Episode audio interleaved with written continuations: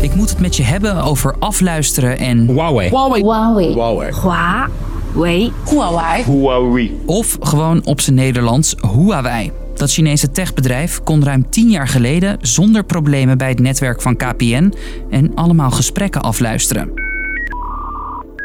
Daar zat zelfs het nummer bij van onze minister-president uit die tijd, Balkenende. Ik wil graag dat Nederland toekomstbestendig is.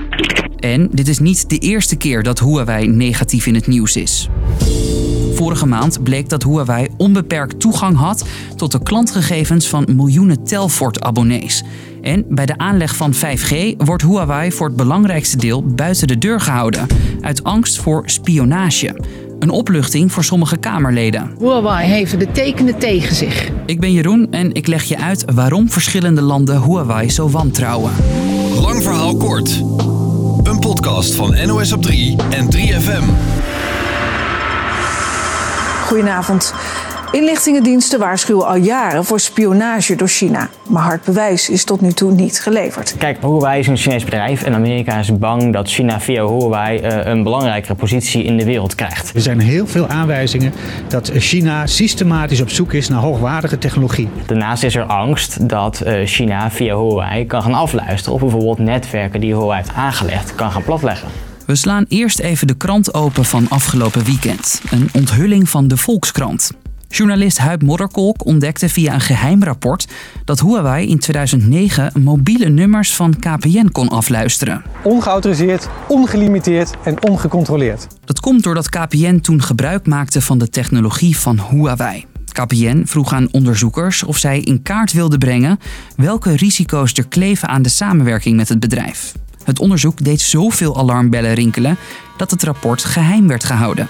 Want niet alleen de telefoon van toenmalig premier Balkenende, maar ook de toestellen van verschillende ministers en andersdenkende Chinezen konden worden afgetapt. En Huawei wist welke nummers werden afgeluisterd door de politie en inlichtingendiensten.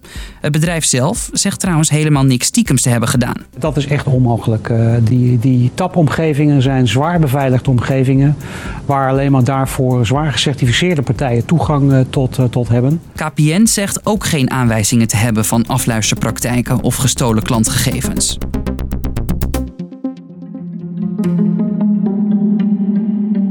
Als we Huawei moeten geloven, hoeven we ons dus geen zorgen te maken. Maar zo simpel is het waarschijnlijk niet. Je hoort weer journalist Huib Modderkolk. Vanaf nou ja, ongeveer 2008 wordt het duidelijk dat China op grote schaal spioneert in het Westen. En dat ze daarvoor eigenlijk alles aangrijpen wat voorhanden is. Is dat hier ook gebeurd? Dat weten we niet. Konden ze, er alles bij, konden ze overal bij? Jazeker, ze konden overal bij. Wat hier ook weer opvalt, is dat het vaak gaat over Huawei, China en de Chinezen. Allemaal door elkaar. Dat zit zo.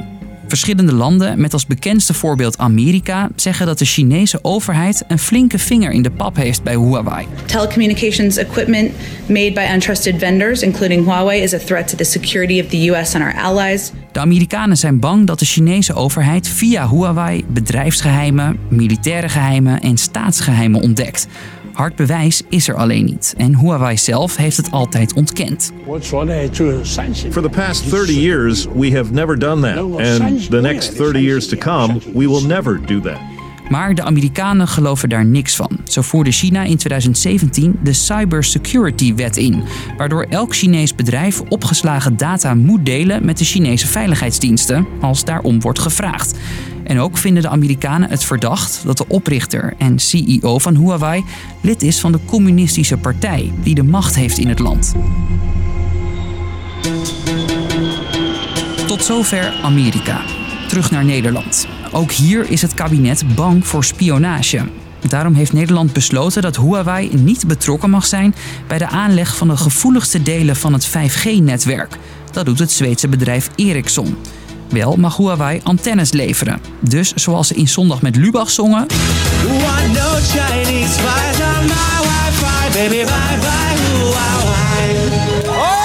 En om terug te komen op KPN, hebben zij daar ondertussen hun zaken op orde. Nou, volgens de Volkskrant nog steeds niet. Naar aanleiding van afgelopen weekend zeggen verschillende KPN-bronnen... Huawei doet nog steeds het beheer van belangrijke apparatuur. Dus, Lang verhaal kort. Zo'n tien jaar geleden kon het Chinese techbedrijf Huawei allemaal telefoongesprekken afluisteren. Bijvoorbeeld die van onze premier uit die tijd. Maar of dat ook echt is gebeurd, is onduidelijk. Het is wel typisch zo'n geval waar landen zich zorgen om maken. Amerika bijvoorbeeld verdenkt Huawei ervan om onder één hoedje te spelen met de Chinese overheid en geheime info door te spelen. Vanwege die angst heeft Nederland besloten dat Huawei geen belangrijke rol mag spelen bij de aanleg van het 5G-netwerk. Want 5G uitrollen is van belang, uh, maar dat moet wel op een goede, veilige manier kunnen. Bedankt voor het afluisteren van deze aflevering en tot morgen.